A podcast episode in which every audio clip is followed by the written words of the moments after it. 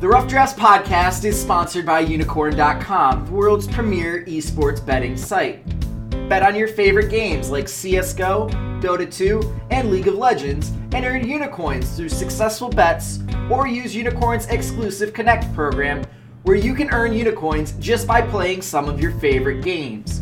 Use your earnings to enter Unikrn's raffles for exciting prizes like Logitech peripherals or CSGO skins. So join Chase and Walter and prove who really is the esports gambling expert. Unikrn.com. Log on today.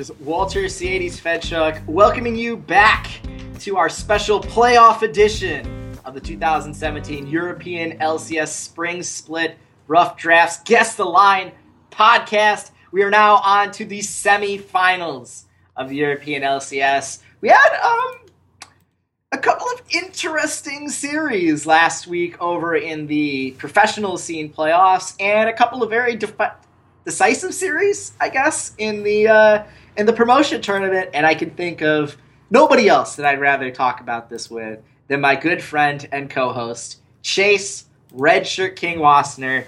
Chase, I hope you're doing better than H2K today. I gotta be honest. Like, shout out to H2K.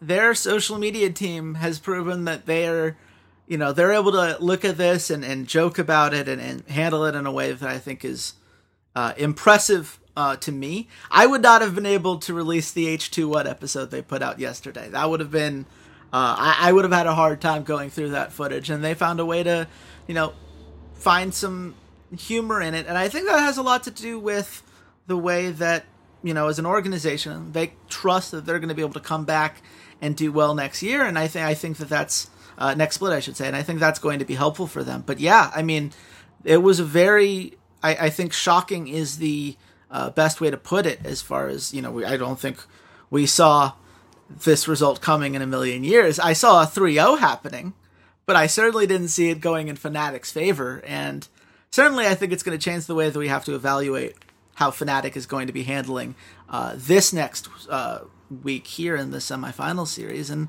overall, I'm just I'm I'm very interested to kind of see how these semifinals teams kind of bounce off of each other.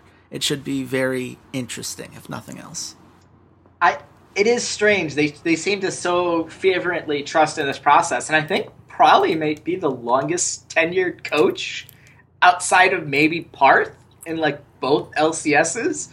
Which, if hmm. you said that to me back in like season four, like yeah, Prolly is going to turn into a head coach and be you know the Bill Belichick of coaching, I would have laughed at you and been like, there is no way that that goofball could be a head coach.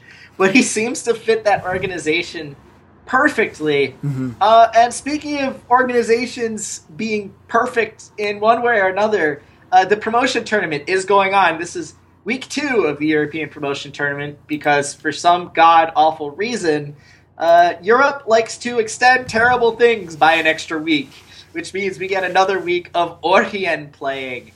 Uh, Chase, did you happen to catch any of the games live? Did you go back and watch the VODs? What What were your thoughts on the first round matchups, I guess, in this tournament?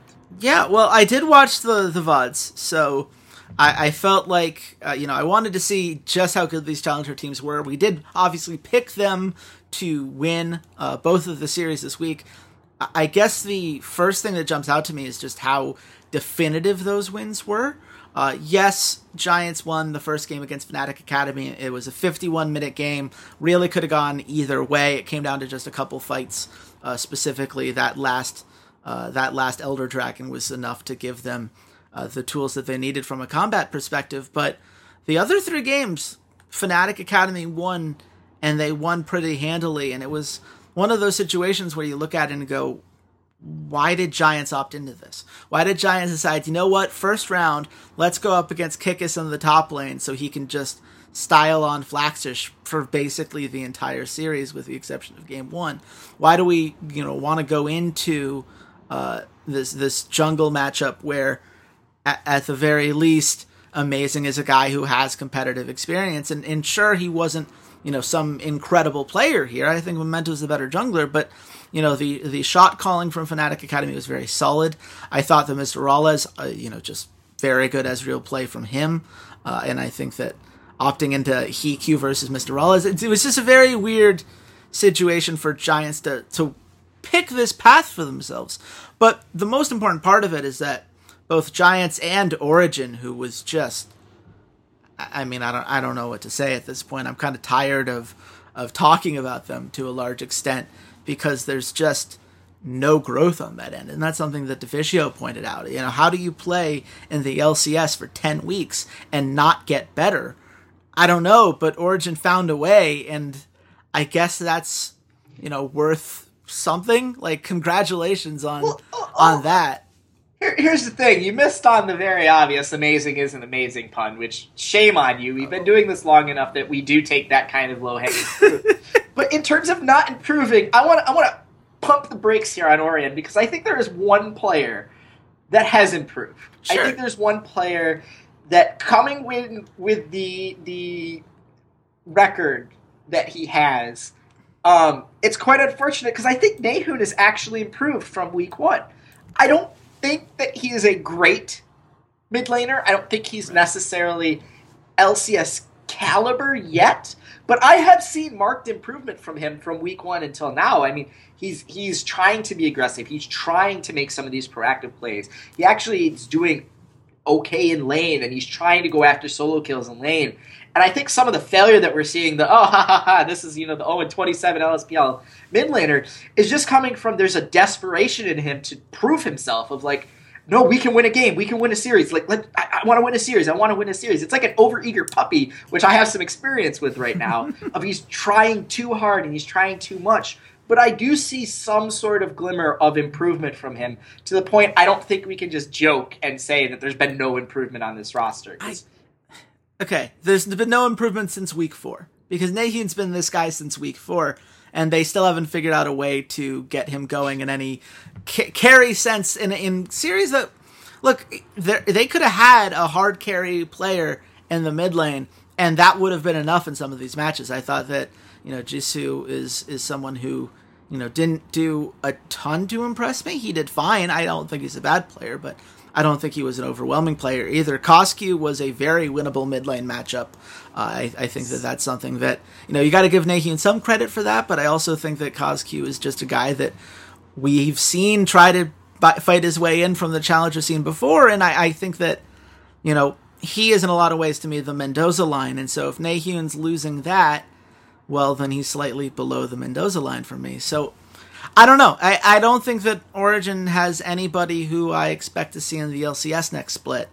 And so to me, that's, you know, whatever little improvement you want to give them, I don't think it's nearly enough. And I think that if you have an LCS team and you've been playing against all of these teams and you've been having these scrim partners and whatever else, you should be able to put together a win against what was supposed to be the weaker challenger team.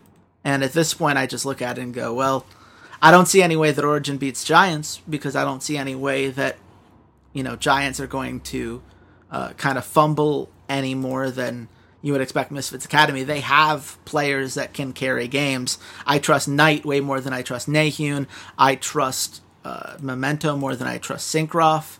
I, I think that all of those individual matchups seem to be going Giants' way. But honestly, like I, I think it's worth you know, as much as the story is going to focus on like these are the LCS teams and they're struggling and that sucks, you know, that's kind of where the narrative always goes because people are most familiar with the LCS teams. But I think these challenger teams deserve to be more than just the challenger teams that are proving how bad these LCS teams are. Fnatic Academy has players that I'm very excited to see. Nisqy surprised me this week. I thought he played very well, uh, even in their loss in game one. I, I, thought that he was very consistent. I thought that he, you know, played well in lane. I think he carried that lead very well for his team. And I, I think that, you know, on Misfits Academy side, Uh, Pridestalker, I feel like, is getting significantly better week after week. I was impressed. You know, he only played the Kha'Zix, so we can't necessarily say that the depth is there. But when he's given that champion, he's proven that he can hard carry a game and be this huge influence around the map. And I think that that's nice to see. I, I think that Yuki 60 has been surprisingly solid in this situation. And sure, he was going up against Tabzz and Xpeke, and that makes things a lot easier. But, you know, I, I think that he has a chance to be, you know, a, a better AD carry than we were initially going to give him credit for. So, so that's kind of where I'm going to focus on because that is a much more marked improvement for me than anything we've seen from Giants at Origin. Giants and Origin feel like they're the same power level that they were at the beginning of the year, with maybe a couple tweaks here and there. Whereas Fnatic Academy and Misfits Academy seem to be a much stronger team than we thought they were going to be heading into the season. And so I, I you know, the academy was in session, and it seems like they did well. Uh, they're going to get uh, a nice grade on their report card from me, certainly. Uh, I think that both of those teams are going to continue to qualify, and we're going to see uh, two new organizations that are going to buy in, and Misfits and uh, and Fnatic are just going to make a lot of money for themselves. So, shout out to them, and also just real quick because I do want to mention this because we complained about it last week. We're not getting dual streams this week on Thursday. Maybe Riot heard us complain about it. Uh, they are doing it, uh, you know, with the Giants versus Origin will then be immediately followed by Fnatic Academy versus Misfits Academy. And that doesn't change the fact that there wasn't a Challenger Series finals, and it doesn't change the fact that North America had dual streams. But at least here, uh, there is going to be a chance for everyone to watch all of these series. And I do think they're worth watching. I do think, especially Fnatic Academy versus Misfits Academy, if you're going to catch one series, catch that one because these are two teams that this is the final. To, yeah, this is the final. Yeah, right here. This they knew it. They Riot scripted this. This is going to be the final. Whoever wins this gets an automatic spot in the LCS. Whoever loses this then has to play against an LCS team. Uh, just real quick, future investors, Misfit Academy feels a lot like G two to me. Just yeah. point that out there. Feels yeah. a lot like G two when they first came in where it was kind of a, a middling, kind of mediocre challenger performance, and then as the playoffs hit, they ramped up and then you know came into the LCS in a, a blaze of glory, and then took over the LCS from there. So I would pay very close attention to Misfits Academy, especially if they get in and what that price is going to go for and where they place uh, in the split. Chase, I have gambling odds for these two series. Would you would you like to take a, a gander at what they might be? Sure. Giants versus Origin. Uh, where, where, do you think the line is? I would have put Giants versus Origin at Giants minus two twenty five. You are very low, my friend. Oh. It is Giants at minus 303. Okay. Which puts Origin at plus 220. If you want to take Giants uh, sweeping this series, going 3 0, uh, it's at plus 240. If you think they take it 3 1 or better, which is slightly safer, it's at minus 125.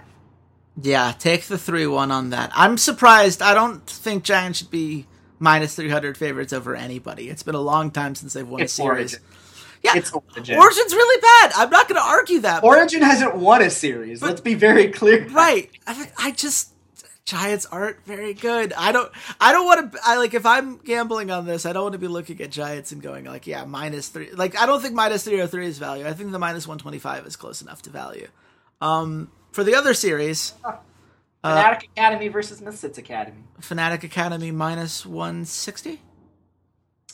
Uh, damn, you nailed it. It's it Fnatic Academy minus 163. There uh, it is. That line makes a lot more sense to me. Misfits Academy at plus 125 and a five map total of plus 165. Yeah. I just want to point out, I didn't even know I was going to have to come up with these lines, so that's just, that's nice. My instincts are going. Hopefully, that means that I'm going to be doing well with our actual LCS guesses. That's that's the hope here. Certainly, uh, I'm behind by one right now to you, Walter. So I need the help as much as possible. Can I get? Do I get a point for that one? Getting it almost? No, no, no, no. You get. Uh, uh, you get nothing because that was not planned in advance. That was a more of Walter was preparing for the podcast and saw, hey, we have European promotion tournament odds, which I want to gamble on because I'm a degenerate gambler and I'm in the green right now. So yes, go me. It would be bad if our expert was in the red. Uh, that being said, uh, we went one for one.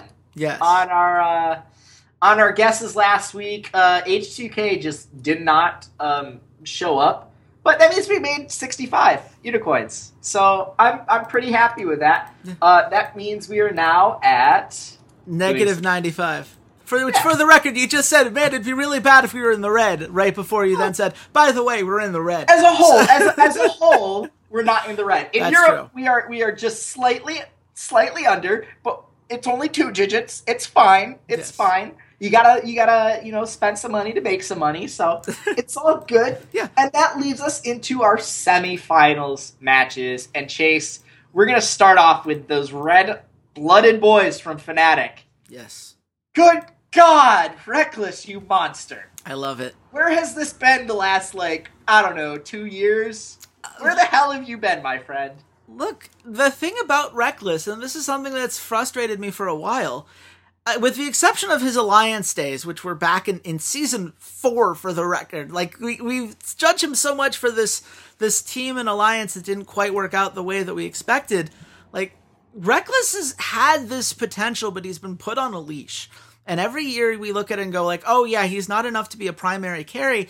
But if you look at the gold share numbers, he's usually not given much of an opportunity to be the primary carry. He's usually had to sacrifice those resources for, you know, whatever top laner when it was Huni. Huni needed a lot of resources. And then Febiven typically has needed a lot of resources. Not quite as many this year because of the way that H2K has been designed, but certainly during his Fnatic days, he was getting quite a bit of the gold share. So Rekkles had to take this secondary carry position. Certainly, we didn't see Rekkles playing anything like a Vayne or a Twitch during this time, so he was being limited at least in those regards. And I think now we're we're seeing that, you know, the best thing about Fnatic dropping Nico the Pico and putting in uh, this guy Quay as the new interim head coach is that because he's not a traditional coach, he does not feel the need to rely on the meta nearly as much as other teams do. You know, the reason that this Fnatic team, I think, did so well at catching H2K off guard is because they brought this different style of play to every single game in the series. You know, when you're playing against a Vayne, you're supposed to be giving that bot lane a whole bunch of time, you know, a whole bunch of focus, and you should be ganking down there. And you know, Fnatic did a really good job of, of making sure Broxah was there to make sure that those opportunities weren't available. And Rekkles just had all the time in the world to scale. And you look at, you know, game one, the way that Broxah got such a nice early game lead over Jankos, you know, getting in, getting the deep vision, especially towards the river. Um, the amazing gank he had in game one where he stole the Krugs and then came in from the back of the lane to get the first blood uh, was something that I did not imagine Broxah doing just a couple of weeks ago. So, you know, I, I think that in general, we're seeing a team here that, you know, is, is being free to do the things that they like to do. Jesiz, you want to play uh, uh, Camille support twice? Go ahead. Caps, you want to play Aurelion Sol? Sure, go for it. I I never saw that coming. Certainly hadn't indicated he could play it before. Certainly the laning phase had some hiccups, but then, you know, we get to the point where Aurelion Sol gets to roam, and his roams were spot on. And I, I think that at the end of the day, you're seeing a team that, when they're comfortable, Fnatic is a very different team. When they're confident, when they are able to trust in the the work that each of them are doing, when Caps feels like he's getting help in the mid lane, and when he's not constantly being counterpicked into, that is nice. Um, when when Soaz can kind of be left on his own devices, and if he gets some split pushing, great. And if not, whatever. That's quite nice for them. And again, Rekkles was left off the leash, and H2K paid dearly for that. Uh, Nuclear is going to get a lot of crap for especially his Game 3 performance, and certainly he deserves a little bit of it, but to a pretty large extent, this was Rekkles showing, yes, I can be the primary carry. This was Broxah showing, yes, I can be this mid to top tier LCS jungler if given the opportunity. And I, I just, for me, you know, that alone makes them exciting. I don't think it's going to be enough against you too, but I think it's definitely a promising sign. Yes, it was Odoamne. I might be the most overrated top laner in the Europe because I, see, see, that's going to be controversial. Yeah, he had a great regular this. season. He just But he, but he does this. There are moments, there are periods where all of a sudden he just becomes the most overrated player on the planet. Where you just look at him and go, "Why? is anyone considering this guy for first team? Like this series was awful. He played terribly the Yeah. entire series, and it's not like he's playing against a world beater. Like Soaz did not look great in this series. He was No. kind of middling.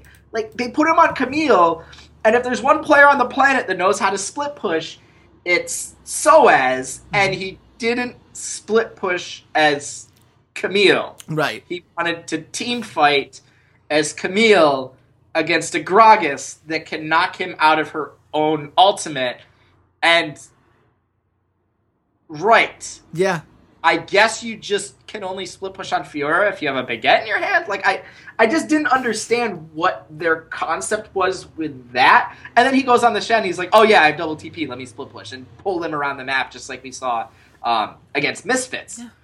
That being said, uh, yeah, this entire series was the the coronation of Rekkles. The this is why he deserves the first team All Pro. This is why, if you want a sneaky MVP pick that isn't Trick, maybe it'll be reckless now because Yeah. MVP is supposed to be regular season. You're not supposed to take playoffs into account. Well, uh, the problem is I can't give the MVP to someone who had a losing record in the regular season. I'm sorry, Rekkles. I don't Uh, really give a crap about your I'm guidelines. I'm just saying if people are going to be voting on their MVP award today, I mean it's really hard to overlook Rekkles's performance in this series and go, you know, if you're on the fence about Trick because yeah, I don't want to get to the same guy three splits in a row. Look, Like, there's a nice shiny polished Rekkles on display here. this So- is when I remind you that he didn't even get first team All Pro. That went to Sven. So I really, I'm not trusting the voters to know what they're doing in that regard. I don't trust that in the slightest. So I, I had a lot of feels about that All Pro list that came out. I'm still trying to figure out how Xerxes didn't make the list at all. Um, Perkz first team All Pro mid lane. I mean, we made the case against Perkz last week. Whatever. Welcome to the Europe voters. Uh, a lot of questionable uh, ballots, especially from some of the media guys. Syncroft got multiple votes. That's just that's I don't I yeah, Yeah. I have so many feelings about those all pro votes. it's um, not great. I also have it's funny that we say Perkz and Sven and now we move on to G2. Yeah. So G2, Yes. undisputed kings of Europe, Yes. all of last year. They um like a newborn puppy, they they took a big old steaming dump on the carpet that is international competitions. Yes. Um was slightly vindicated at the IEM World Championships. Made it to the finals of it in kind of a weak tournament yeah. got their butts handed to them by Flash Wolves. Um, do we do we have anything to say about G two? Is there any, like do we think for any reason that Fnatic with their we're going to trust our players and trust their champions pick? Do we have any reason to believe that that can actually do anything against the the unstoppable juggernaut that is G two? I mean, yes. I, I think the answer to that is absolutely Okay. yes. And Okay. the reason that it's a yes is look what happened when they played Roccat. Roccat was doing nothing but weird picks as well because Roccat knew that they couldn't play G2 straight up, and it threw G2 off their game. You know, we talk all the time, you know, Trick is this brilliant mind and he understands the pathing decisions of, of enemy junglers, uh, especially, you know, anyone in the LCS more than, you know, any other European player we've seen. But how do you pin down a guy like Broxah who is still figuring out some of these things and is still, you know, coming up with new pathing decisions every week? That's going to be interesting. You know, you can't really depend on Broxah making the exact same deep roams that he did in the quarterfinals because he hadn't done that at all in the regular season. So it's it's gonna introduce some weird things on that end. You know, Sven and Mithy are very good players, but Mithy in particular had a rough season this split. He only had a 3.2 KDA, 62% kill participation. Those are both a lot lower than we're used to from him. So I can't say that Rekkles and Jesiz aren't going to be able to compete in that bot lane the way that usually I just give that as a free win to G2 because Sven is Sven and Sven can be the best player in the league on, on a good day. But that's, you know, I, I think that at the end of the day, you have to look at, well, what is Fnatic going to do that's going to deal with G2's issues? Because a lot of what Fnatic did really well this week was they crippled H2K's early game. H2K had been the biggest early game team in the league, 64%, uh, 64.0 EGR. That's really nice. And Fnatic did a lot to neutralize that. G2 is second at 61.1, but they also know how to team fight effectively. They also know how to, uh, to how to handle the mid game if they don't have that lead.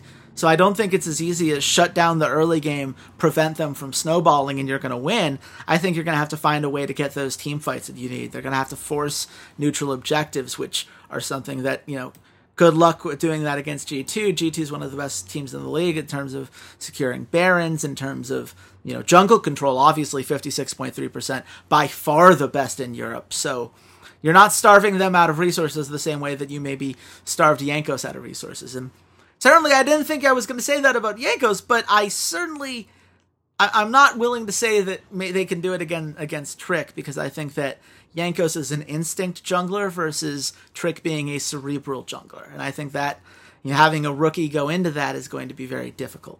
Um, I, I think that a lot of this is going to depend on whether Perkz can get those advantages in the mid lane, and I do believe that he has the potential to do it. Certainly, uh, you know, we you know we liked other mid laners a little bit better than Perkz this year, but he's certainly not a bad mid laner. 4.5 KDA, uh, 90 gold difference at 10 minutes. He was winning lane. Uh, he knows how to put out a whole bunch of damage when necessary. He was the primary carry for this team in that regard. So that you know, G2 has a lot of tools, and I think that Fnatic's gonna have a very hard time countering all of them. But there are enough ways in which Fnatic can at least neutralize the impact of, of some of the things that previously we would say that no one would be able to deal with. And but now that there are these weird pocket picks, and now that you know if you're G two, you have to prepare for you know a ton of different strategies. I, think that that leaves them in, a, in an interesting spot. They're going to have to prove that what happened with ROCCAT was hundred percent a fluke. And I'm not sure that's the case. I, I feel like G2 has mastered the standard game, and if they force Fnatic to play them straight up, G2 wins, no doubt in my mind. But G2 hasn't necessarily been that innovative team. We haven't seen a lot of weird picks from them that show that they understand how to play this off meta stuff. So I do think Fnatic has an, a, a way to get in there. I don't think it's going to be enough, but it's there. I thought you were going to say advantage. Uh, listen, Fnatic, uh, cheesy picks all aside, uh, whatever. If you you have to have a good understanding of fundamentals and the staple stuff. You have to be able to play the standard meta champions. You have to be able to know how to, you know, snap a football before you can do trick plays and shotgun snaps and all this stuff. You have to be able to stand under center, take the ball, and hand it off to your running back, or take it, do a two step drop and a slam, whatever. You have to know the fundamentals of the game. Cheese only takes you so far, and we've seen before teams try to be cheesy against G2 and it hasn't worked. Look at Unicorns of Love. They lost two series back to back weeks where they did try some interesting, innovative things. I honestly think the ROCCAT win was ROCCAT was just on a super high, yes. was just playing with desperation, knowing that we have everything to lose and uh, we have everything to lose and everything to gain by you know getting this win. And G two really had nothing. It was a it was a blow off, and it's very very difficult to go undefeated over an entire season. TSM didn't do it. In, nobody's done it in North America, and even the Fnatic run was Herculean mm-hmm. in some efforts. They had some seasons, uh, some series towards the end of the season where it was very very close, and it was Fnatic, you know, having everything to gain and everything to lose clawing their way back in some of those series. So right. I just think G2 kind of has an off switch, and against ROCCAT, it was off. It was just switched off. And uh, that being said, this is the put up or shut up game for I think both of these mid laners. I like cocky, arrogant, run my mouth players probably more than anyone else. Yes. I like Forgiven. I like Dardoch. I like Doublelift now that he's on TSM, not the Team Liquid or CLG versions of them. They can all go themselves. that being said, um, and Caps. Caps, I, I sort of like some of the trash talking, but not the toxicity and practice environment. Mm-hmm.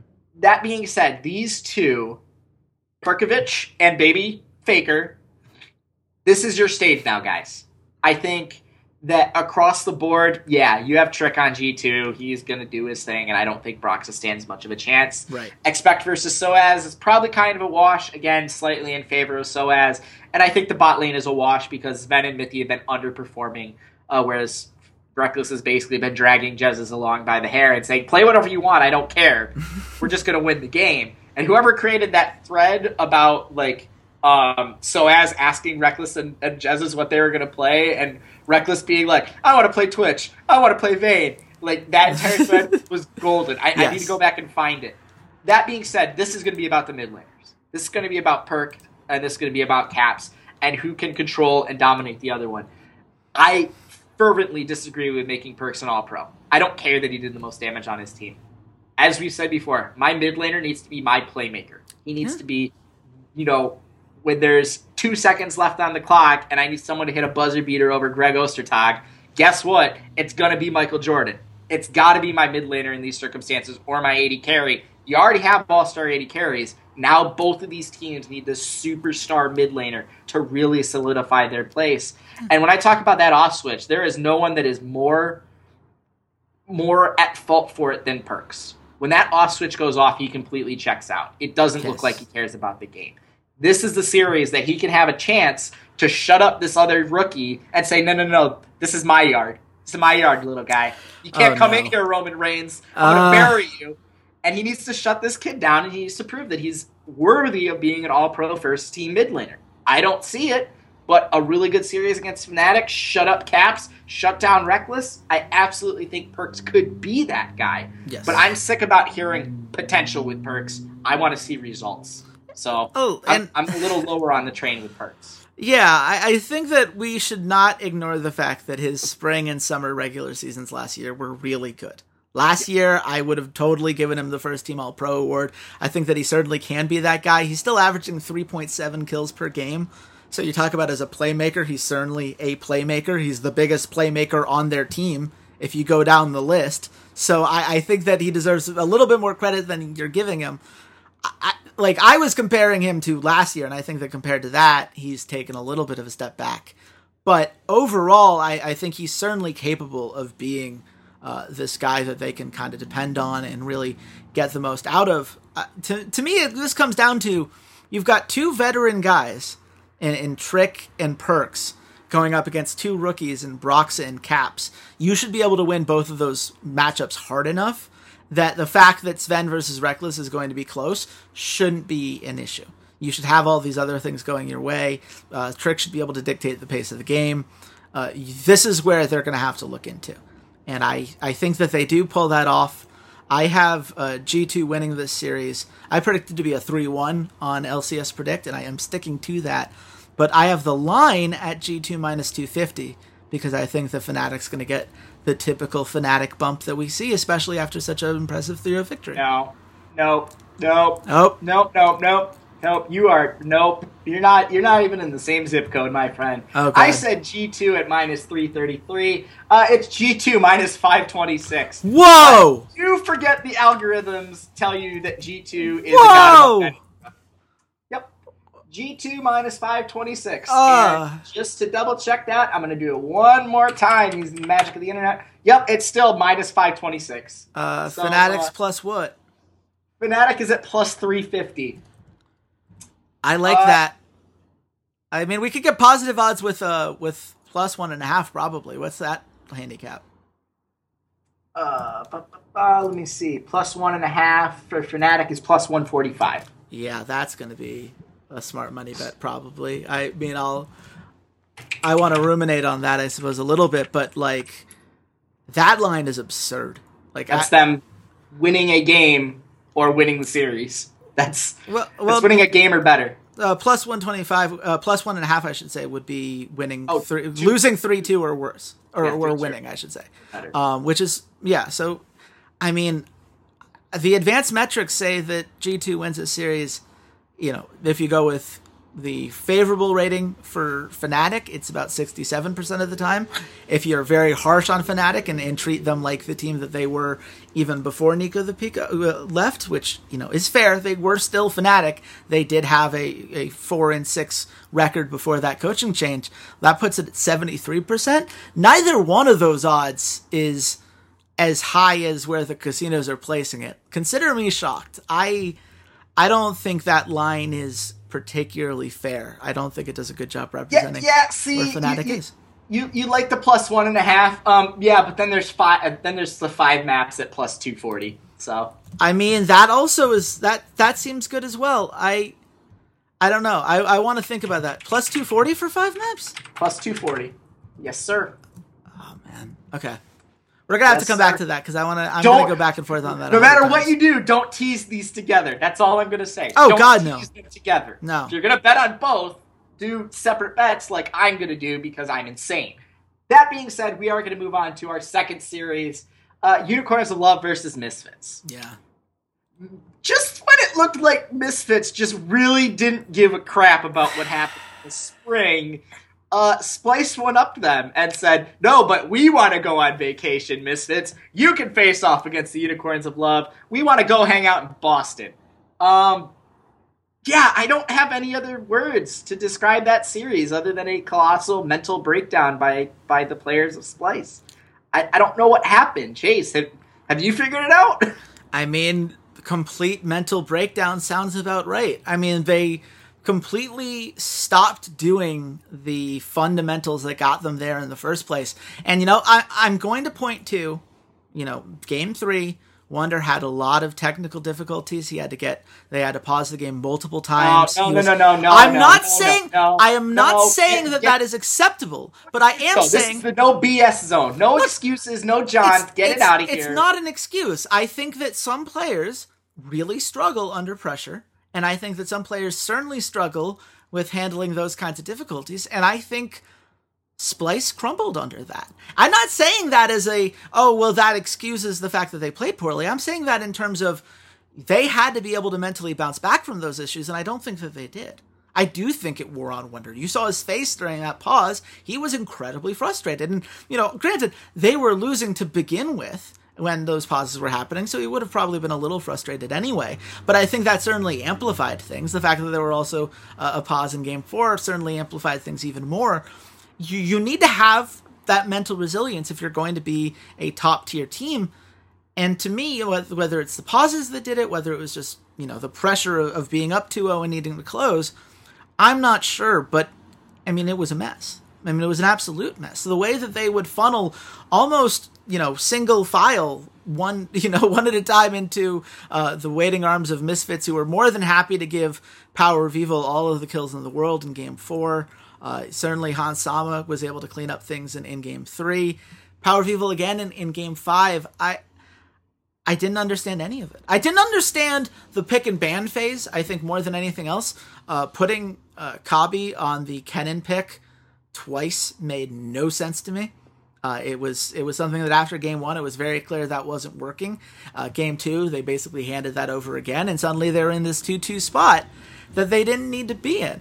And so I, I, think that there was, you know, I, I think that the mental games as far as how they reacted to uh, just the pressure, and I, I think just the the stubbornness. I, I think at the end of the day, they kept trying to make that Kennen work. Oh, by the way, Wunder went 0-7-1 on it in Game Five. So the only advantage of Kennen, that being that you can flex it, and that gives you an advantage in pick and man, and then you have to play it very well, or it's not worth it.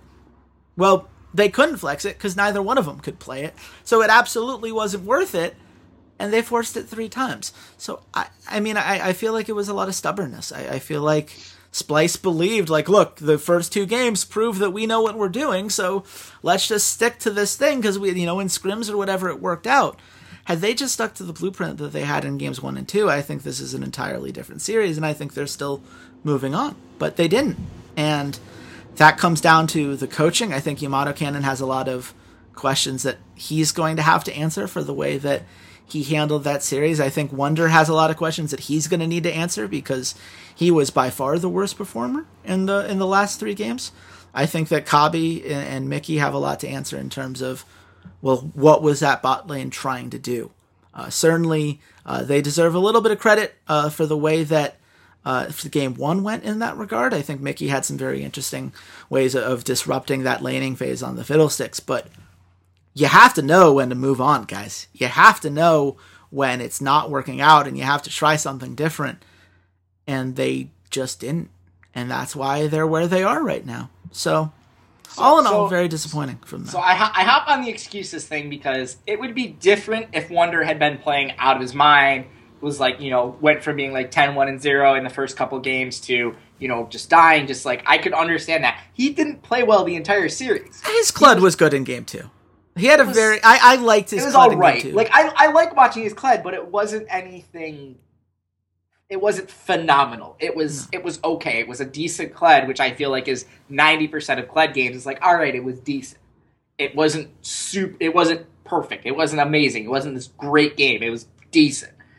That being said, was this more about Misfits doing anything to win, or was this about Splyce really throwing away the series? Because to me, it was more about Splyce throwing away the series than it was Misfits doing anything to win. They just yes. kind of gave, you know, took, you know, you take two LeBlanc games because that's what you're given. Like, but there wasn't anything special that they did in those games that I was like, oh man, Misfits did really, really good. Like, in they fact, took what Splyce gave them. I would say the opposite. I would say the Misfits, given the lead that they had in the laning phase, given how much they controlled every neutral objective uh, in the games that they won, they only allowed one dragon in, across games three, four, and five. Like, why was it so hard for them to close? And the reason it was so hard for them to close is they had some of the worst wave management that I've seen in a long time. I, I've genuinely shocked that a playoff team could have such a little understanding on how to exert lane pressure. And you know, it's it's you know, this is something I, have always pointed on this podcast is something that to be a, a good team, you need to be able to execute the basics. And this is one of the just most basic tenets of what it means to be uh you know a, a top tier team and, and they couldn't do it they they couldn't split push with Alphari at all, even when he had massive leads. Uh, Power of Evil, while he was very good at getting kills, they weren't able to turn it into anything because they didn't have the waves pushing the way that they wanted. So they'd have these big fights, and then they'd go around. It's like, oh, right, well, we don't actually have vision around Baron, so we can't really do that. And even if we did, well, now we have Baron, but none of our waves are pushing, so we're going to spend all of the Baron resources just getting it to push. And we might grab like a tower where theoretically from Baron you should have been grabbing two or three, and it was every time that these objectives came forth. Every team fight they won, you were just looking at the map and going, how are you not picking any lane to have ready to go for this? And to me, that's a huge concern because Unicorns of Love are the best team in, in, the league at doing this. Their lane efficiency was 51%. That was the highest in the league. And what that means is it's basically just a measurement of how much of, of the lane resources they were able to control compared to their opponents. Unicorns of Love know how to just make sure that every time they get a kill, it's a kill and then a tower, or a kill and then, you know, the Rift Herald or the dragon or whatever objective is near them on the map, because they've always done a very good job of setting themselves up for it. You know, their their vision isn't necessarily a ton of wards. They place fewer wards than anyone else in the league, but they place very intelligent wards. Their their wards are placed with a very clear purpose of what objective they plan on playing around next. And that to me is ultimately why Misfits is a team that I have a very hard time seeing coming out on top in this series because I don't feel like they have that macro understanding of what the next objective is they're supposed to be taking down. I think that they understand how to get kills, and I think mechanically you know they can team fight rather you know pretty well. I, I do want to give credit to Hans Sama, who we've been saying on this podcast should have been put in a position to carry. Uh, and and in this series, four out of five games, he looked great. His Kennen was great. His Kalista was phenomenal. I, I thought his Varus looked uh, solid in, in games four and five. Hans Sama can be that guy, and and that's a great tool to have. Power of Evil on the right champions can be that guy. There's a reason I put him on first team All Pro. But that's you've got to be more than just mechanically good. You have to be more than just individually good players. You have to be able to play the map and play as a team around those sorts of objectives. And I just don't think Misfits are capable of it. They certainly, Splyce was giving them everything, and they still couldn't push these objectives. These games still took 40 plus minutes to close when they should have been in the 25 to 30 range just based on the early game. And I, I don't know what to tell you. That's that's not going to work against Unicorns of Love. In fact, that is going to fail phenomenally against Unicorns of Love. You give Unicorns of Love enough time to make enough tempo plays, they're going to catch up to whatever But- lead you think you can get in But here's the thing. So we talked about how G2 kind of has Unicorns of Love number. Misfits is the only other team in Europe that beat Unicorns of Love. And granted it was a three map series and it was fairly close all three games. So so what's changed? What have Unicorns of Love or what has changed in Misfits since then that makes you feel like Unicorns of Love are, are kind of overwhelming favorites? That Misfits are really not that much of a threat to them. Well, first of all, the meta's changed a little bit, which is definitely worth mentioning. That was the first patch on first series on seven point four as, as a patch, so I, I think that there were some growing pains in that regard. I think that Unicorns of Love, as you remember, like this was coming off of you know IEM Katowice was just a, a couple weeks prior, and you could tell those first two weeks after that tournament, they spent a lot of time trying to rebuild their early game. This is actually the first series that they played after losing to Flash Wolves and saying like, "Whoa, this is not necessarily as clean as we need it to be. Let's try to refine some of these things. Let's kind of shore up some of the holes and make sure that you know Xerxe's pathing perfectly plays towards the objectives that we want in the early game." Uh, they they've just look significantly cleaner in that regard since week six. You know, I, I think that at the end of the day, uh, Misfits has proven to have struggled in this particular meta. I think that they benefited quite a bit from, you know, in, in week one, weeks one through five, just being able to play these, uh, you know, these kinds of, of top laners that, you know, could could when they had a way to find these openings, that was something that made them stood stand out. I think Power of Evil certainly benefited from the mid lane meta at the time and, and now these things are working in Unicorns of Love's favor. I think the Unicorns of Love have gotten cleaner as Misfits has gotten sloppier. And I think that at the end of the day, Misfits has to be able to prove that they have another way to win other than just being able to hard carry the early game because the enemy team's making big mistakes. And I don't think that Unicorns of Love, just because of the work that they've done in cleaning up that early game, because of the way that Vizicsacsi just you know hasn't overextended as much in recent weeks. Uh, we're seeing that uh, Exileh certainly knows how to grab the kills in the laning phase and keep Power of Evil from being able to snowball in that regard. And you know, you look at Hansama. Yeah, Hansama is probably the better AD carry, but Samux rarely loses lane. Uh, he's very consistent. He's he's going to be able to hold down the fort and enable the rest of his team to get to where they need to be. And the mid to late game shot calling and, and you know organization from Misfits in terms of getting those objectives is a mess, and that's where Unicorns of Love shine. So I, I just have a very hard time believing that Misfits is going to be able to snowball the early game to the same extent that they did back in Week Six, and I certainly don't feel like uh, they're going to be able to play the mid to late game the way that they're going to need to if they're going to match the pressure that Unicorns of Love can consistently exert. I think this is a very bad matchup for them. I would actually feel a little bit better if they were playing G2 just because I think the strengths there maybe line up a little bit more. I don't I find it very hard to see the opening for Misfits here. You, you do remember G2 was in minus 526, right? I do. I'm just saying. I do. I, don't know if anybody's odds would be better if they're playing against G2. Well, okay. That That's- pun that's- was that was on that was I don't know how I didn't see that coming. I'm, I'm just saying. like, Uh, you know. samurai versus rabbit. I'm probably gonna take the samurai. Unicorn versus rabbit. I'm probably gonna take the unicorn. So let's Yes. let's put up or shut up. Chase, where do you see the line? Well, I have the line at Unicorns of Love minus 333. I actually think this is going to be a 3 0. The stats say that Unicorns of Love wins this about 78% of the time. This is a really bad matchup for Misfits. So Chase, this is lesson number two. Oh boy. Uh, lesson number one is the casinos love G2. And what is lesson number two, Chase? The casinos hate unicorns of love. Oh, you've gotta be kidding me. Unicorns of love at minus 250. It is unicorns of love at minus 130. what? Six. What? Which means I take the What? 2 0 in Europe, Hold which on. gives me a two point lead overall. And thank you once again, Unikrn. We can gamble on the Unicorns of Love. I am so happy. Uh, I. It's like a th- it's like I win no matter what happens. I win here. This is great. I uh, I I I just have so many questions. I I'm like, look, I love you, Unikrn. You know I do. I've been writing for you guys for a reason recently. What? like, what is the logic behind that? Don't question it. Literally, Ah. go gamble on it right now. Like, Hold on. I'm- What's, what's gonna Unicorn's minus one and a half? Uh, Unicorns love minus one and a half. Oh yeah, it's plus one fifty five. Yeah, so that's happening. Yeah.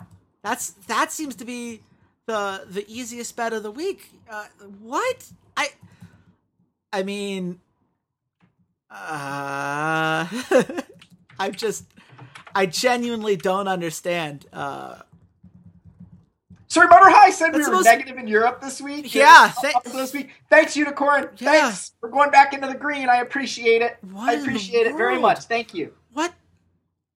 I I understand like we have a podcast and I'm supposed to move on from this, but I just I haven't seen a worse line I think all year. The Unicorns of Love have been really good in recent weeks, and Misfits have been relatively terrible. I I don't like we remember that Uh, might I one- remind you, week one, Unicorns of Love were minus 125 against Vitality. Uh, week two, Unicorns of You know Love were at plus 160 against? H2K. Unicorns of Love. Someone send Unicorns of Love the line from this and just have them put it up like you know in like a high school football, you know, they put up like the headlines from the newspaper like you know, they don't believe we can do it. That's locker room material. I want this this should be locker room material for Unicorns of Love. They should look at this and go, "Oh hell no." Week, oh week really? three, they were even against Splyce. Let's just let's just talk about some bad lines. The casinos hate the Unicorns of Love. But at least Lesson then, two. at least then, Brian Kendrick, like we could have had this idea of like, well, we don't know who the Unicorns of Love are going to be yet. You know, they have to prove that they're going to be this good team. They hadn't done it for multiple weeks yet. We've seen the regular season, like. Yes, beat, and in the regular season, they lost to Misfits, and they also uh, they went went eleven and two. They went eleven and two. They closed out the season. Don't question it. Stop questioning it. Stop telling our sponsor to change the odd before I gamble on it. Like, don't do this to me. Lock this in right now, please. I'm gonna lock it in. This is gonna be locked in the second I hit end record on this. So, They, so they've won six bets- games in a row. I'm sorry. So, I'm sorry. So, so smart money bets. Uh, take Unicorns of Love at minus one thirty six, and take Unicorns of Love at minus one and a half at plus one fifty five. yes. And then over in G two versus Fnatic, take Fnatic at plus one and a half uh, at plus one forty five. And if you're gonna do that, you might as well take five maps, and five maps is at plus two forty. Yeah, I'm happy to do uh, all four of those. I'm, I'm telling you to do all four of those because I'm making money. I'm positive right now. Listen to me. I'm the expert. Yeah, this is see, this is the thing that you, as you pointed out last week. Uh, now you're finally letting all of our readers back through the, uh, behind the curtain and letting them know all of these bets you've been doing behind the scenes. Take all of these. You're we're, you're going to win three of these four almost certainly. You're gonna. I. Yeah. Thank you, Unikrn. Unless G2 3-0's Fnatic, which is totally possible. I, I suppose it's in That's play. that's entirely possible. And if you think that's entirely possible, uh, that line is at plus 175. Yeah, I, I have a feeling I have more faith in Fnatic than that. I think that they're going to be able to pull out at least one or two interesting things that'll that'll sneak away a map. Uh, it's certainly going to be very interesting. Also, the bonus gamble of the week, uh, Giants against Orion. Yeah, The uh, the three one or the the three one or three zero is at uh, minus one twenty five. Like take that. That's almost guaranteed money. If you're feeling a little risky, you can take the 2-0. That's at plus two forty. But I have a feeling Orion wins one game. So yeah, take the minus one twenty five. There you go. One more free bet from behind the curtain. yeah. You know, the Wizard of Oz has been exposed. I do not look like James Franco, unfortunately. And Uh, neither did the Wizard in the original Wizard of Oz. I, So, I think one James Franco is enough for this world, so I think you're all right. I don't think you've watched any of his movies. I have. I don't think James Franco feels like one James Franco. No, I'm sure he doesn't. That's. We'll Uh, talk we'll- about that. Yeah, we'll save James that for the Franco podcast. cast. Yeah.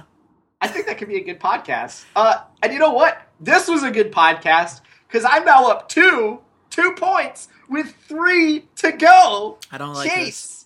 I might be a back-to-back champion for the first time ever. I don't like this. This would be the I- first time you've ever won the regular season. That seems. I know. uh, I've only won. I've only won worlds. I've won the last two worlds, so I guess that makes me kind of a back-to-back champion. I mean, sure. Sort of like how how Flash Wolves are the unofficial world champion, right? I mean, yeah, that is what uh someone who lost the other series would say. So that's fair.